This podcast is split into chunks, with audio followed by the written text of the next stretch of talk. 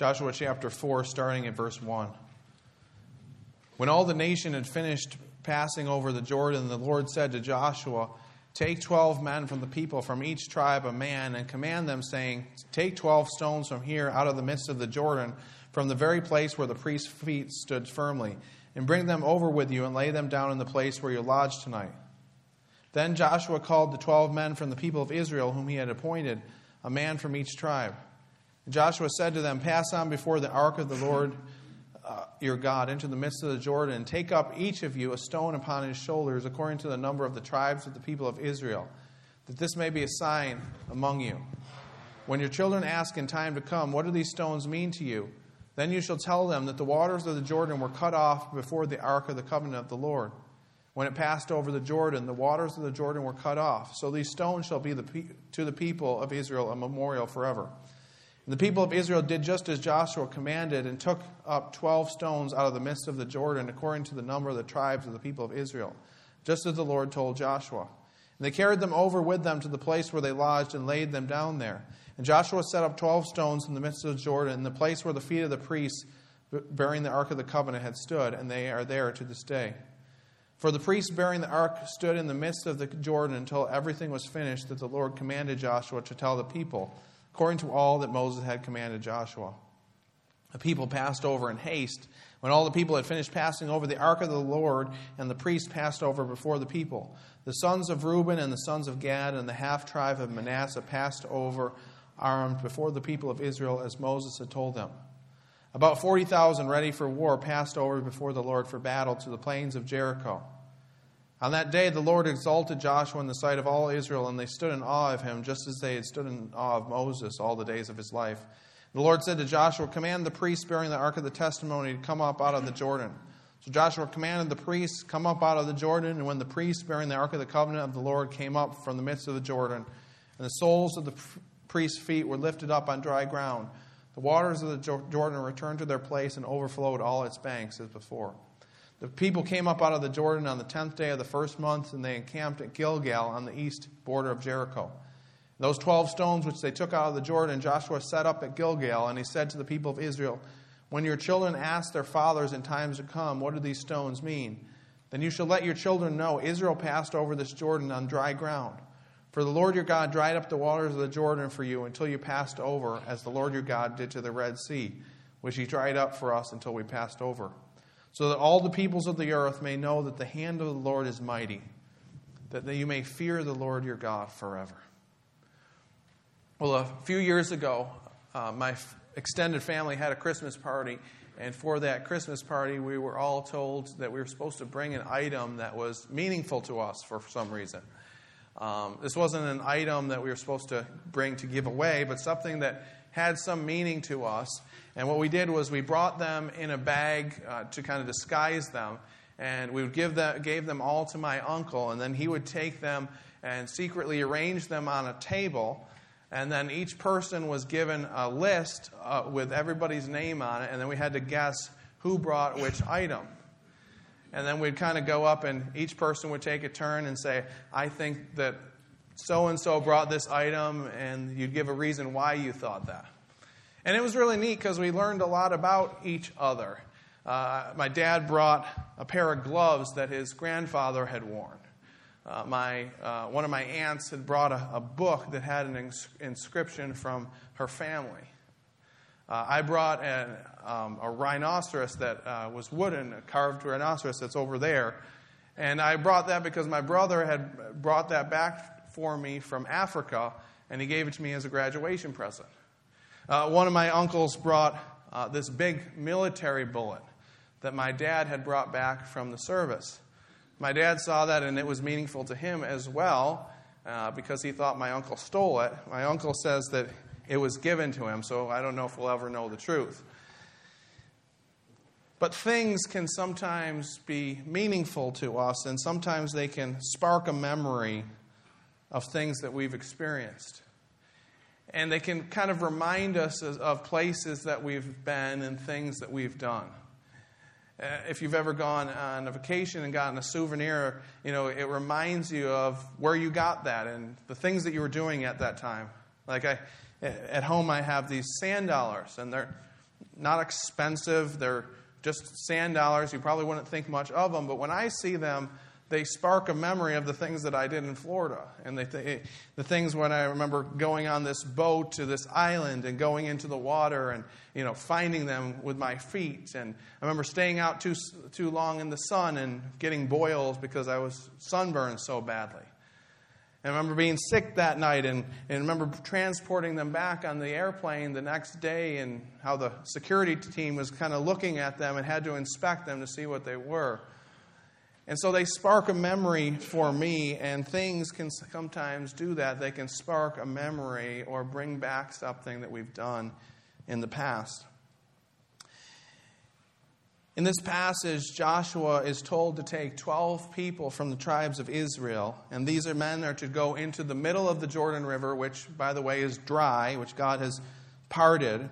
And they're to take these 12 stones on their shoulders, and then Joshua goes and he sets them up in a circle in a place called Gilgal, which literally means circle of stones. And these stones are to spark a memory of the amazing things that God has done for the Israelites. Now, note something about this memorial. This memorial marks something that is a special memory. When we have things in our life that are important to us, that spark memories, they're usually not about ordinary events. Like I have this pen in my pocket here, and I used this pen to work on my sermon this week. But it's not special to me because I used it to work on my sermon this week. I've used many pens to work on my sermons each week.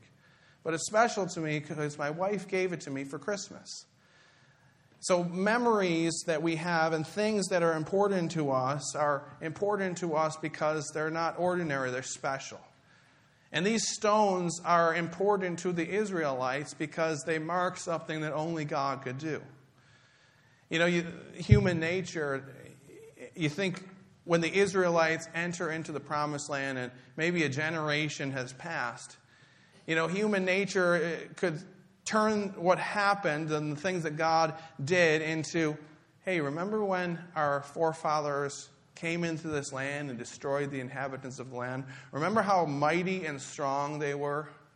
But this memorial that Joshua sets up is a reminder that God is the one who's bringing them into the promised land, and God is the one who's going to do what only God can do.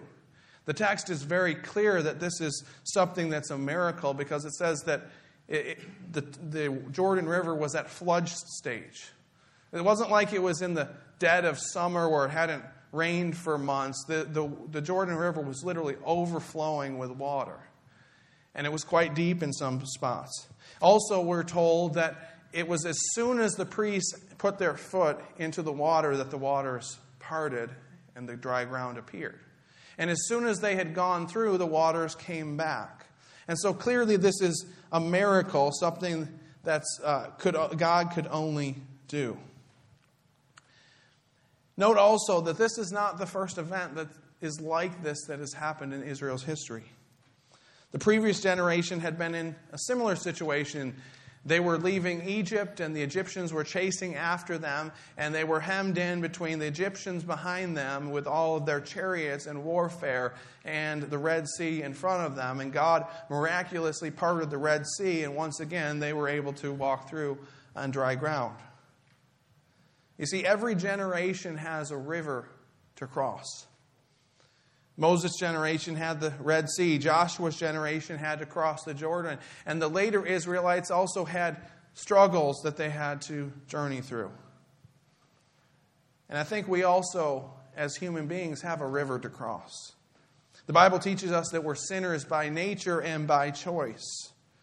Just like the Israelites were separated from the promised land by the Jordan River, we're separated from the promised land, heaven, and God by the river of judgment. Water in the scripture often represents judgment, and so our sin is a chasm that separates us from God. And what's quite interesting, I find it interesting, is that hundreds of years after this, hundreds of years after the Jordan was, was uh, parted, God once again entered into the Jordan. In Mark 1 9 to 11, it describes that.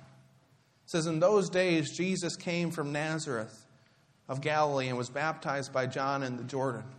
And when he came up out of the water, immediately he saw the heavens being torn open and the Spirit descending on him like a dove. And a voice came from heaven You are my beloved Son. With you I'm well pleased. You see what the difference is there? When the ark entered into the waters of the Jordan, the waters were dried up, they were held back. Same thing happened before the Israelites when they crossed the Red Sea. The waters were dried up and the waters were held on each side. But yet, when Jesus entered into the waters, the waters did not part. Instead, he was submerged beneath the waters. You see, what was happening in the Old Testament is that God's judgment was being held at bay, it was being held back. But in Jesus, Jesus dove into the waters of judgment for us. He was submerged into the waters of judgment. It's almost like he dove down into the waters of judgment and found us at the bottom and carried us up, doing something that only He could do. Reminds me of what the psalmist says in Psalm 40. And David says, He drew me up from the pit of destruction, out of the miry bog, and set my feet upon a rock, making my steps secure. He put a new song in my mouth, a song of praise to our God. Many will see and fear and put their trust in the Lord. And I think, in a sense, we are kind of like those stones that Joshua and the people of Israel brought up out of the Jordan River. Where to the world, a stone is just a stone. It's ordinary, it doesn't have much value, it doesn't mean anything. But to God, it means a whole lot. The stones that Joshua set up were different. They had a meaning and were meant to point to the activity of God. They were tangible memorials that sparked a memory of the activity of God. And in the same way, I believe that we as believers are to be tangible memorials, living testimonies that spark a memory of the salvation of God. We're ordinary vessels who God dragged up from the pit of despair and put a new song in our hearts. 2 Corinthians 4 7 says, But we have this treasure in jars of clay to show that the surpassing power belongs to God and not to us. Matthew 5 14 to 16 says, You are the light of the world. A city set on a hill cannot be hidden, nor do people light a lamp and put it under a basket, but on a stand, and it gives light to all the house. In the same way, let your light shine before others so that they may see your good works and give glory to your Father who is heaven in, in heaven. Stonehenge, uh, if you're not familiar, is a site in southern Great Britain uh, that includes a number of odd structures, which you can see a picture of here. And scientists estimate that it's, uh, you know, several thousand years old. And what's interesting about this site is that the people of this time frame didn't have any written language, and so we don't know exactly why this was here. And also, we don't know how these prehistoric peoples brought these ginormous stones and assembled them like they, ha- they are here. And so, people have traditionally had many different theories about what this is and why it's there. Uh, for example, one traditional uh, mythical theory was that the great wizard Merlin brought these stones magically from Ireland uh, because giants had constructed them there. Uh, there's a legend that the, Dan- the invading Danes brought them there. There's a legend that it's the remains of a Roman te- temple. Uh, even, one modern theory suggests that this is a uh, alien landing site where the people were preparing for the aliens to come. And, and the reason there's been so many different theories is because it's kind of an odd structure. You look at it, and there's no clear rationale for why it is the way it is. Now, we'll probably never know what, exactly what Stonehenge is, but if we had one person from prehistoric Britain, then that person would be able to tell and explain what this structure is and why, how it was constructed. In a similar way, the stones that Joshua set up would probably be an odd sight 12 stones in a circle a place called Gilgal. And so that's kind of the point, though. The point is that it would be this odd structure so that when you see it, it would evoke questions. So when you see it, the people would ask, So, what's up with the stones? Why are they in the circle? Why are there 12 of them? And then when that question was asked, then the people of Israel could explain because God delivered us, because God dried the waters of the Jordan and brought us into the promised land. In the same way, we as believers live lives that are, in a sense, odd, different. And the way that we live is meant to evoke questions in the eyes of the world. Now, you might think to, to, yourself, especially if you've been a Christian for a long period of time or grew up as a Christian, you might think to yourself, well, I'm not really that odd. A Christian is not very odd. It's a natural thing to do. And I can understand why you might think that. But to the world, we're a very odd bunch. If you're still wondering that, I think A.W. Tozer puts it pretty well in his book, The Root of the Righteous. He says, A real Christian is an odd number anyway. He feels supreme love for one whom he has never seen, talks familiarly every day to someone he cannot see, expects to go to heaven on the virtue of another, empties himself in order to be full, admits he's wrong so he can be declared right, goes down in order to get up, is strongest when he is weakest richest when he is poorest, happiest when he feels the worst. He dies so he can live, forsakes in order to have, gives away so he can keep, sees the invisible, hears the inaudible, and knows that which passes knowledge. We're an odd bunch. And the lifestyle of the Christian is meant to evoke questions so that when people see us in the way that we live they, and they ask questions so why do you do this?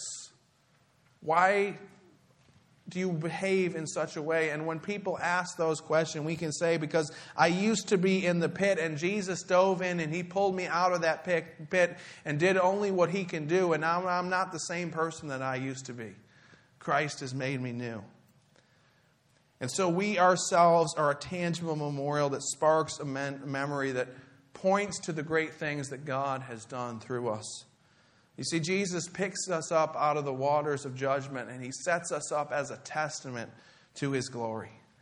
Jesus picked us up out of the waters of judgment and sets us up as a testament to his glory. Just like Joshua set up the 12 stones, we're a tangible reminder, a living testimony to God's salvation, to God's deliverance. And a testimony to the nations, as verse 24 says, so that all the peoples of the earth may know that the hand of the Lord is mighty, that you may fear the Lord your God forever. If you're here and you're a believer, you have a story to tell. Jesus told the Pharisees that if, that if his people were silent, that even the stones would cry out. Even the stones would testify to his glory.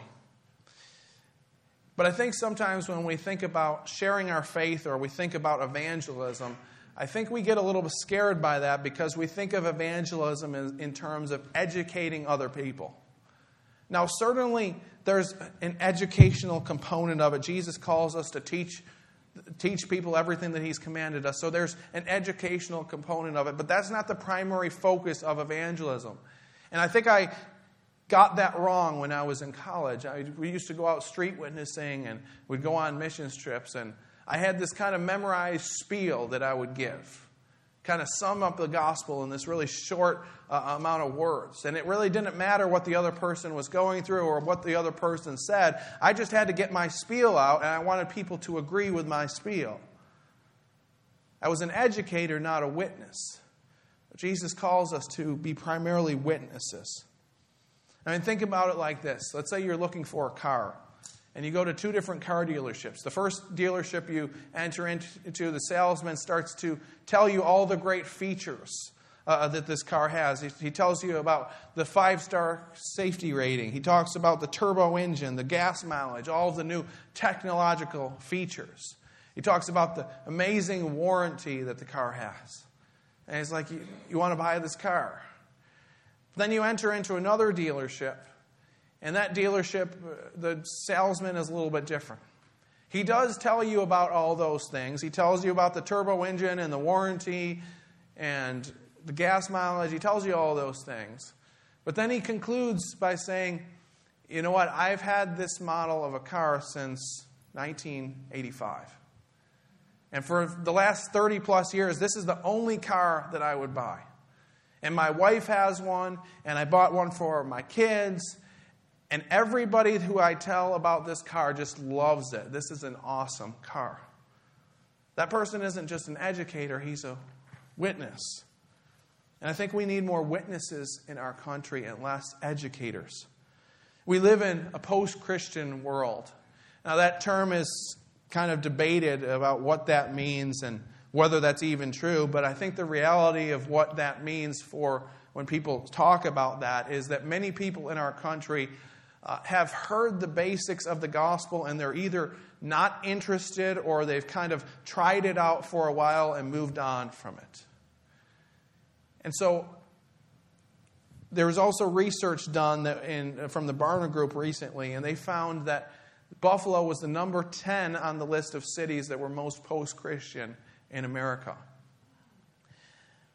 The problem is not simply an education problem. If you would look in the world and look in the United States, a, a, majority of people would say that they were Christians. A majority of people would probably say that they know kind of the basics of what Christianity teaches that Christ died on the cross for our sins. But how many people have seen that gospel lived out?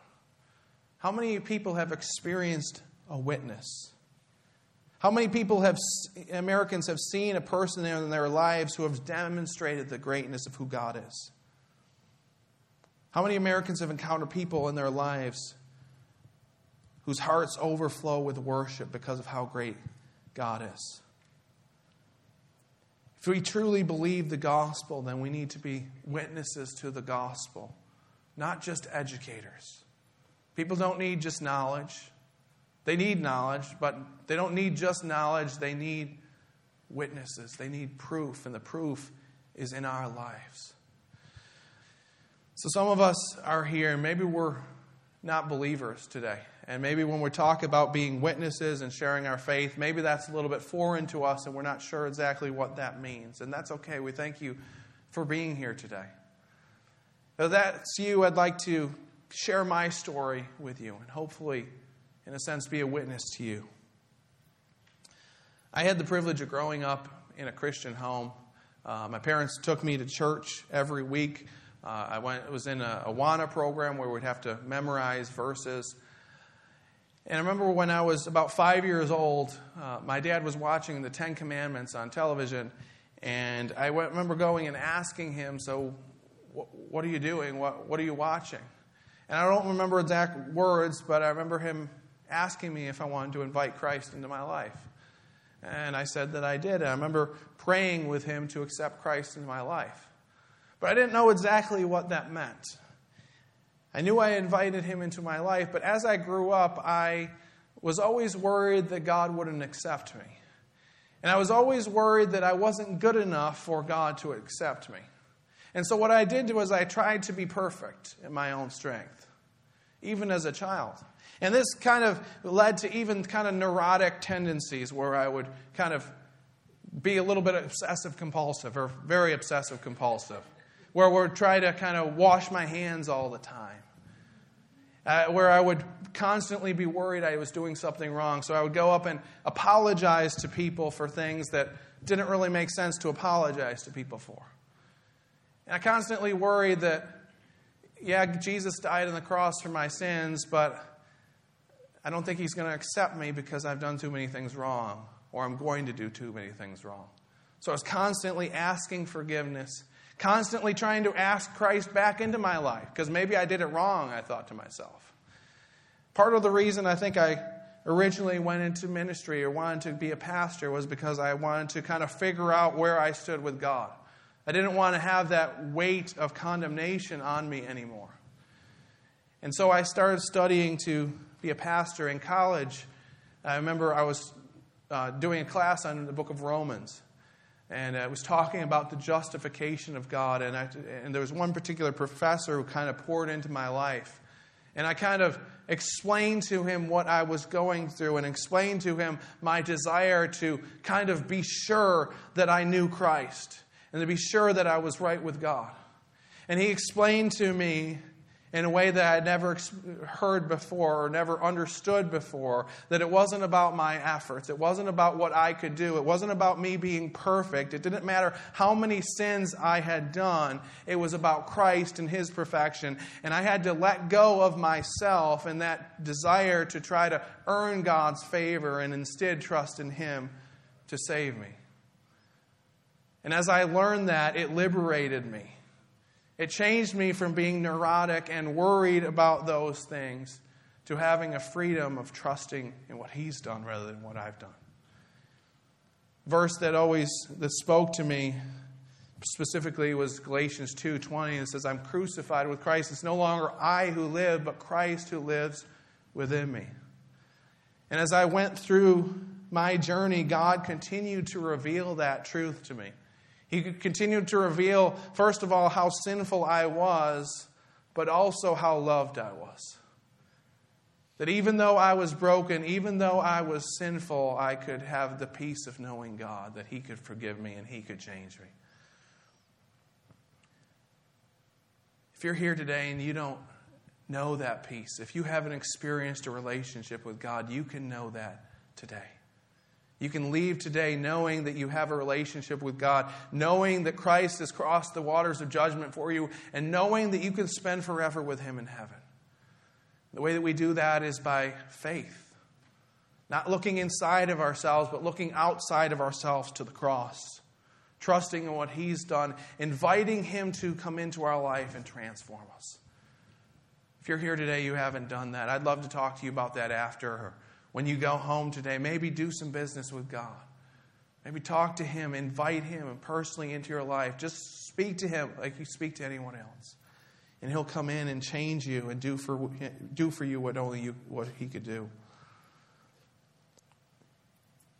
Believers, if you're a believer today, you have a story to tell. God has given you a story. Story that of something that only He could do. You're witnesses to the greatness of who God is. And when we share our story, when we live out our identity, it can transform the world in powerful ways. Joel Rosenberg, in his book Epicenter, shares a story uh, about a place in the city of Cairo uh, called Garbage, Garbage City.